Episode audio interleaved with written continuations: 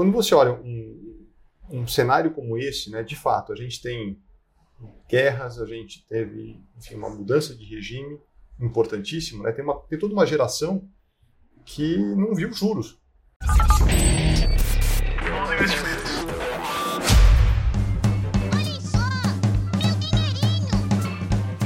Olá, investidores e investidoras, sejam bem-vindos a mais um Retorno Cast. Meu nome é Luiz Felipe Vieira e hoje estou com o Sérgio da Diamond.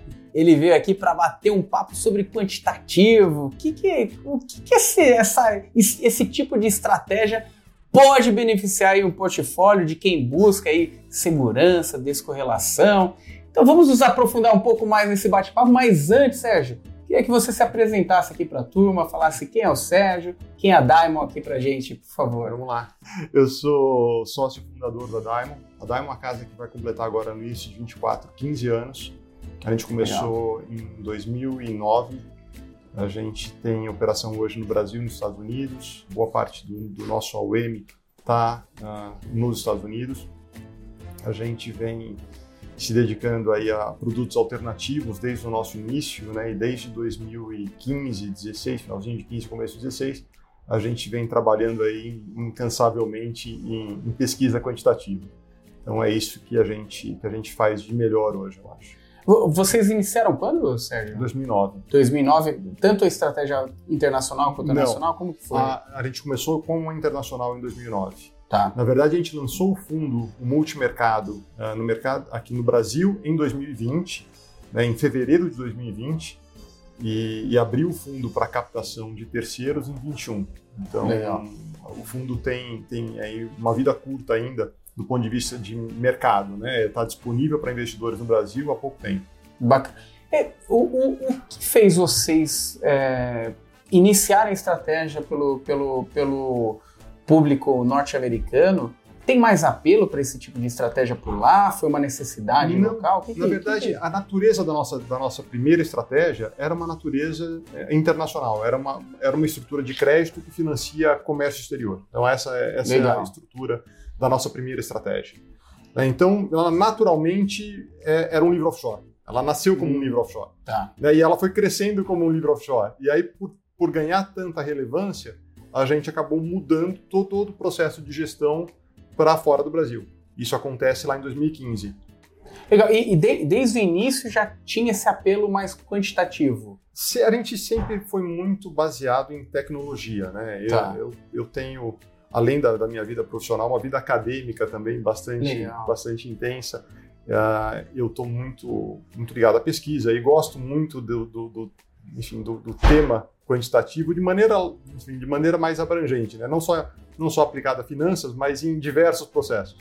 É, tanto é que a minha, a minha linha de pesquisa não está diretamente ligada ao que a gente faz no fundo, mas é, é, obviamente a gente usa as mesmas ferramentas. Né? Porque quando a gente fala em matemática, no final do dia, a gente está falando de ferramentas e elas, elas servem para usar para resolver vários problemas, né? não, não, só, não só finanças, mas enfim, quase todos os campos do, do, do, nosso dia a dia estão de alguma maneira permeados por alguma matemática. Pô, legal esse, é, esse tema que você trouxe. É, e eu acho que aqui, aqui cabe uma, uma troca de ideia até mais profunda sobre isso e que pode ter a ver com, com até o, a curiosidade da, de, de, investidores. Né? É, Para mim, me parece que o mercado mais líquido, né, se tem dificuldade muitas vezes né, de, de, de trazer aquelas aquelas diferenciações de preço, né? É, é, é, e, e, talvez o mercado mais líquido ele traga um apelo maior para estratégias quantitativas. O, o, como que você enxerga esse movimento de vir para o Brasil, que é, que é um mercado menos líquido, é um mercado mais truncado em alguns, em alguns pontos ali, parece que os gestores sentam todo mundo numa mesa e todo mundo decide, né, para onde que vai, para onde que vai investir ali o portfólio um mercado muito correlacionado, né? É, queria que você trouxesse um pouquinho dessa ideia, né? Me parece, posso estar errado nisso, tá? Nessa visão de que o quantitativo ele tem um melhor apelo pelo no mercado líquido. Estou errado nisso? Como, como que você? Não, eu não, eu, não, eu, não, eu, vou, eu posso falar por o que a gente faz, tá. né? Não posso falar por o que todos fazem, mas de maneira geral, ah, para os nossos, ah, para as nossas estratégias funcionarem, a gente precisa de liquidez. Tá. Então, liquidez para a gente é meio que condição necessária. A gente, a gente só atua em mercados muito líquidos. Para a gente, a, classe de ativo é men muito menos relevante. O que importa para a gente é se é líquido ou se não é líquido. Se não for líquido, a gente não, simplesmente não opera. Então, o primeiro filtro que a gente tem é um filtro de liquidez. Legal. Então, nesse sentido, sim, uh, quando a gente olha mercados globais, a gente tem mercados infinitamente mais líquidos, né, que o mercado Um escopo maior, né, de atuação, né? Exato. E a gente explora muito bem isso, né? Para te dar um, um, exemplo, a gente, a gente explora 11 bolsas diferentes no mundo, com Legal. todas as classes de ativo uh, que, que, apresentam liquidez, né? ou pelo menos a liquidez necessária para a gente atuar. Então, sim, a gente explora muito bem isso. Mas a gente é brasileiro, a gente e, e o que a gente faz em, em, no mercado de ações em qualquer outro lugar funciona muito bem no Brasil. Então não tem por que não, não, não explorar isso no Brasil. Até porque explorar isso no Brasil tem um apelo interessante quando a gente discute o fundo no exterior. Porque lá no exterior a gente tem um monte de gente fazendo isso. Né? Quando a gente olha no mercado americano, a gente vai conversar com um investidor, ele está cansado de ver fundos quantitativos. Quer dizer, essa novidade que ainda existe na indústria brasileira já não existe há muito tempo. Né? Pelo contrário, lá a discussão é, ela é muito, muito profunda, é sobre parâmetros de estratégia. Enfim, que talvez sobre... até irrelevante ter um gestor ativo, né? Ex ou, exato. Ou, ou questiona-se, né, gestão ativa. Em alguns fora, casos, né? depende da estratégia que você faz, ela já está empacotada e, e, e, e, os bancos vendem essa solução pronta para alguém, então uhum. você não precisa pagar um, um, uma, um FII para alguém fazer isso para você. Né? Você compra essa solução pronta no mercado. Então, e quando você fala que você tem um portfólio de ações brasileira, você, ações brasileiras, né, você, você chama a atenção do investidor. Ah, que coisa interessante, isso eu não vi ainda. Então, é, é, é, talvez menos, é, é, importante do ponto de vista de resultado, obviamente, a gente não estaria fazendo, mas também é um ponto interessante para capturar a atenção do, do investidor. É, e, e, ainda nesse tema né, de mercado líquido, é, posicionamento, né? É, como você mesmo disse, lá fora é, talvez tenha mais classes né, com liquidez, vamos dizer assim. Talvez seja um pouco mais restrito o Brasil, mas tem um nível de liquidez interessante. É, mas por conta dessa restrição, acho que um dos temas que a, que a gente vem vendo e, e conversando bastante é sobre os níveis de alocação, correlação é, para segurança de portfólio parece que é um, que é um modelo meio binário na maior parte das vezes. Para você descorrelacionar, você tem que ir contra o mercado. Se você ir a favor, você está totalmente correlacionado porque você não tem uma quantidade de classes tão líquidas assim, né? Talvez o modelo quantitativo ele venha para suprir essa necessidade, inclusive, como se fosse aquele, a, a, aqueles pontos né, sensíveis do risco de, um, de uma alocação, né? Como, como que vocês estão enxergando? Até porque eu, eu entendo que vocês querem fazer esse movimento, querem ser mais conhecidos aqui no Brasil. É, como que vocês estão vendo o, o, posicionamento da estratégia de vocês dentro de, desse ambiente é, já estruturado de multimercados e que muitas vezes correm para o mesmo lado, né? Sim. Parece que não se protege, né? Esse ponto é importantíssimo. Acho que diversificação devia ser uma obsessão dos investidores. Né? Acho que as pessoas ainda gostam de alguma maneira, em acreditar em grandes apostas, né? em acreditar que agora eu tive uma ideia que vai ser a grande vencedora. Né? Eu vou fazer essa aposta porque eu tenho certeza que isso aqui vai andar. E na verdade você devia estar fazendo o contrário. Você devia estar fazendo centenas de pequenas apostas e esperar que o retorno dessa, dessa, do conjunto fosse positivo. Né? Então é exatamente o que a gente faz. Uh, a, a, nossa, a nossa forma de trabalho, né, é, é, é tentar diversificar ao máximo as alocações do fundo, evitando qualquer tipo de concentração, e com isso a gente gera descorrelação do mercado, que devia ser de novo, né?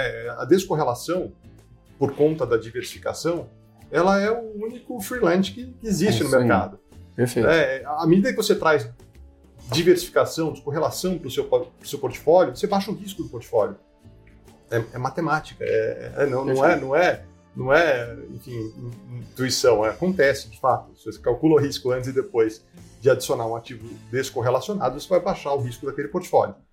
Né? Então, isso devia ser, devia estar assim, como prioridade número um dos investidores. E a gente nasceu meio que do desejo de ter um produto descorrelacionado. Né? A gente, quando a gente começou esse projeto lá em, enfim, bastante tempo atrás, a gente começou com um produto proprietário. Na verdade, a, ideia era alocar dinheiro, era fazer a gestão do dinheiro dos sócios da Diamond. Hum, né? Legal. E, e, a gente foi. foi e, e, naquele momento era ótimo fazer isso, porque isso é, é, como era meio que um laboratório, a gente tinha um monte de ideia, e algumas funcionam, outras não funcionaram, a gente, a gente podia fazer o que quisesse sem ter que contar a história triste para ninguém, né? porque todo mundo sabia o que estava sendo feito. Com o tempo, o negócio evoluiu, ficou bastante robusto e a gente decidiu que era um produto bom o suficiente para a gente oferecer para terceiros. Né, que a gente não ia ter que depois contar a história triste para o terceiro, né, ter que me desculpar com ninguém. Então, é, essa é um pouco a, nossa, essa é um pouco a nossa origem, né? A nossa, a nossa cabeça de diversificar, né? De gerar retorno descorrelacionado. Então, a gente construiu um produto que, que, que foi desenhado para não se correlacionar com nenhum índice relevante de nenhum mercado. Então, quando a gente olha a nossa correlação, de fato, ela converge para zero em qualquer índice, seja brasileiro, seja internacional, renda fixa, renda variável, moedas, enfim, o que você quiser. Perfeito. É, me, me parece que hoje, é, aqui no, no Brasil principalmente, é, o tema diversificação evoluiu bastante. A gente tem visto mesmo as pessoas tendo, tendo mais consciência disso, querendo olhar uma modelagem muitas vezes, a, apesar de não ser um parâmetro muito aquele gráfico 2D, né, um sobe, um desce, eu estou protegida, é, parece mais um ambiente 3D né, de descorrelação que, que uma estrutura matemática po possa auxiliar é, com mais precisão nesse sentido, é, mas me parece que o investidor ele anda sempre com aquele elástico no limite. Cara, agora é o momento disso aqui. Aí de repente acontece alguma coisa, o elástico vai lá para outro lado, né? Pá, não, vou vender tudo, vou, vou, vou comprar terreno, vou, vou, vou comprar ouro. ah, aconteceu uma situação no mercado, vem governo novo, ah, vai, vai bloquear todos os meus bens, vou mandar dinheiro para fora. Daqui a pouco está sem tributado dinheiro lá fora e quer voltar aqui para o Brasil. É, me parece muito esse elástico é, é, sendo, sendo estressado ali, ali no limite. E quando a gente olha para o ambiente, a, a gente vive um ambiente bem, bem difícil de olhar. Os modelos matemáticos tentam trazer uma certa previsão, se é que eu posso colocar nessa forma, mas a estatística é um pouco disso, né? Olhar os percentuais, poxa, tantos por cento de chance de acontecer isso, aquilo, plota as variáveis, na grande maioria das vezes erra, mas, mas tenta fazer isso. É, e quando a gente olha o que tem acontecido no mundo, essa desglobalização, um mundo com, com um perfil menos amistoso para troca de informações, de produtos, de serviços, né? É, um Brasil também com, com dificuldade da gente olhar para onde vai nossas contas públicas, o que acontece, é, o investidor nesse momento fica com uma característica mais conservadora, ou pelo menos tende, né? Fala, poxa, para onde que eu vou para ter menos risco, para ter uma maior previsibilidade? E aqui vem a minha pergunta: onde que os quantitativos se encaixam nesse ambiente mais inóspito? Aquele, aquele que quer correr menos risco, Funciona, não funciona? Onde, onde que pode encaixar a estratégia que vocês têm é, em um ambiente mais desafiador, como, por exemplo, o contexto que a gente vive hoje, tanto Brasil quanto internacional? É isso, eu acho que o contexto, acho que você colocou muito bem, é um contexto muito desafiador. E não, não é de hoje, né? Na verdade, tem sido nos últimos quase quatro anos, se a gente olhar né, no, no, no, no, horizonte um pouco mais, mais, mais estendido. Mas quando você olha um, um cenário como esse, né, de fato, a gente tem guerras, a gente teve enfim, uma mudança de regime importantíssimo, né? tem, uma, tem toda uma geração que não viu juros. É, quem, hum. quem, quem, começou a trabalhar nos últimos 14, 15 anos não é. viu juro, viu, viu como, né, aprendeu a trabalhar com juros zero. Né? Não, não viu as crises da década de 90, é, do início dos anos 2000, né, subidas de juro, quebra de país, enfim, essas coisas todas. Então a gente a gente está passando por uma mudança de regime importante, a gente está passando por um cenário desafiador do ponto de vista político, do ponto de vista macroeconômico, enfim, diversos diversos setores. Mas a questão é, e além de tudo, né, a gente tem juros altos, o que, que para o investidor é uma conveniência enorme, porque fazia muito tempo que a gente não tinha juros a 5% no mercado desenvolvido. Né? Como, como se corre risco num juro real de 7, né? não pós-fixado. Exato, né? exato. Então você tem aí um estímulo a não correr risco. Né? Então, no mercado brasileiro, você ainda tem essa questão adicional da taxa real de juros ser muito alta. Mas isso dito, quer dizer, num cenário como esse, é exatamente o momento de não fazer nenhuma grande aposta.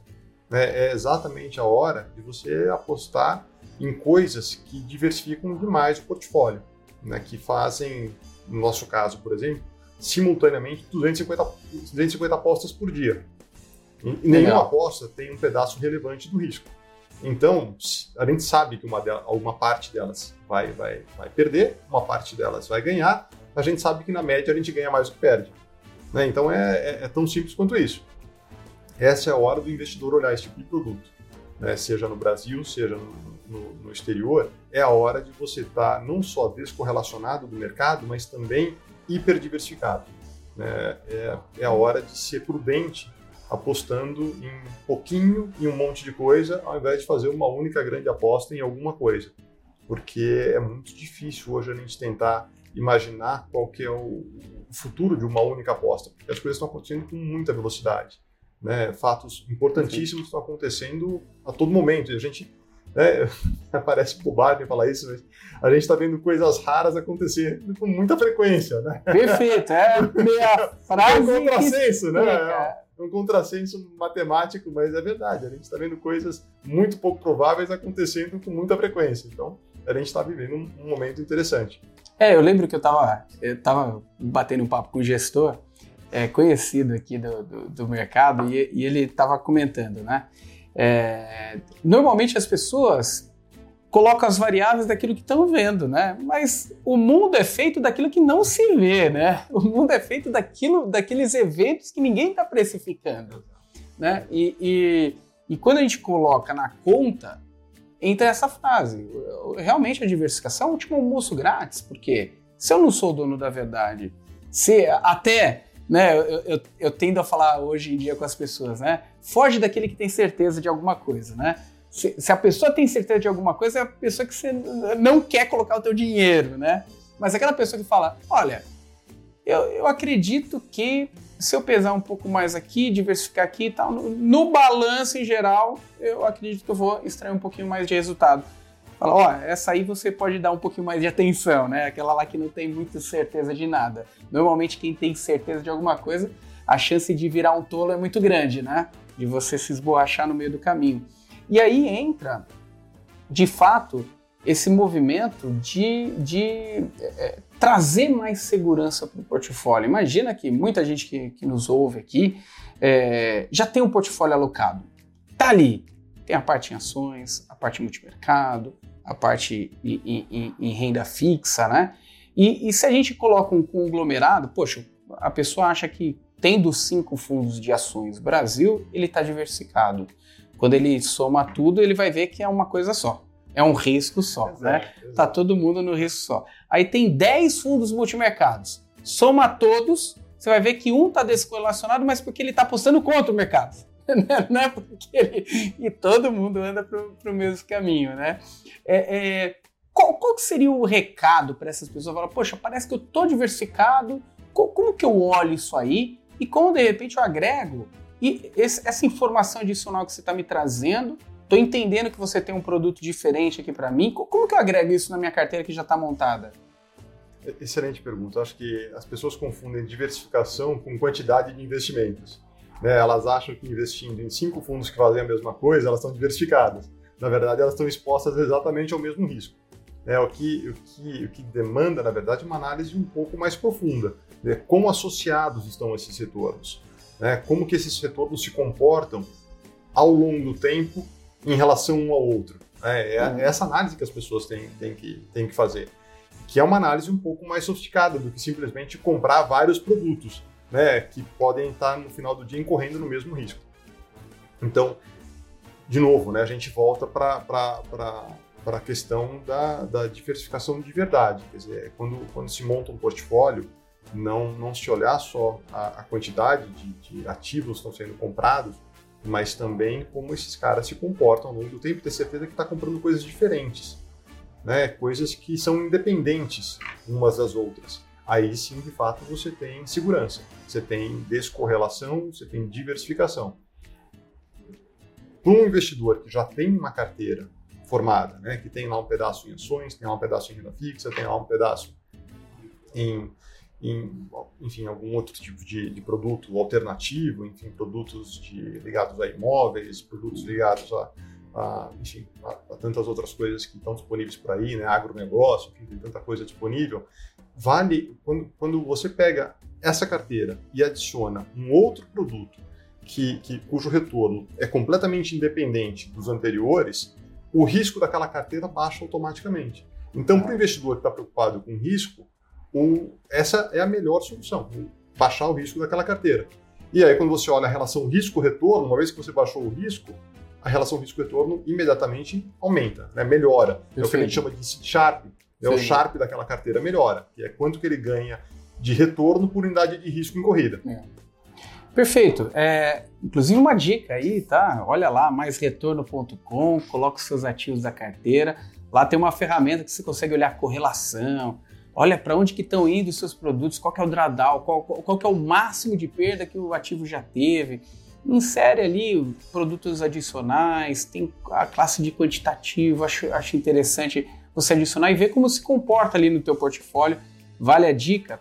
É, e você falou uma, uma questão interessante, né, que é a redução do risco.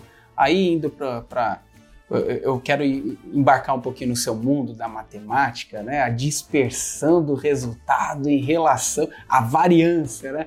Dispersão do resultado em, relação a uma o, o que eu tenho de proposta ali de, de, de, retorno, né? Ou seja, quanto menos dispersão tem em relação àquela média que eu espero, eu teria uma menor volatilidade.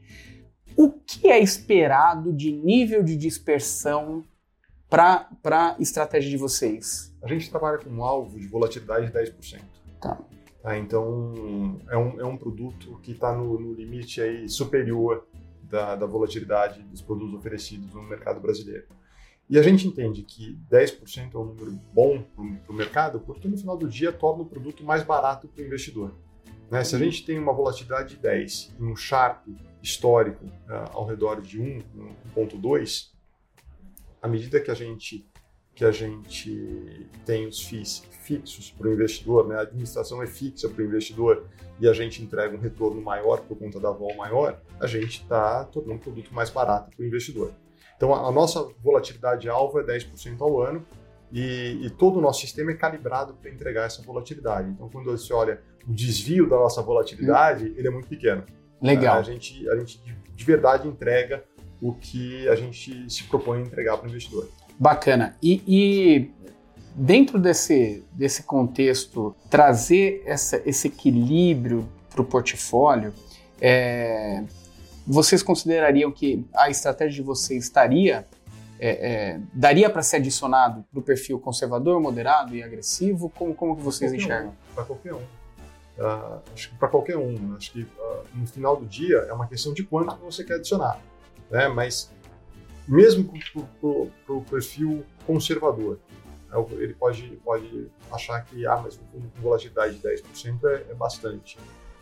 É bastante, mas é uma volatilidade, um retorno que está completamente desassociado a todo o resto que você tem.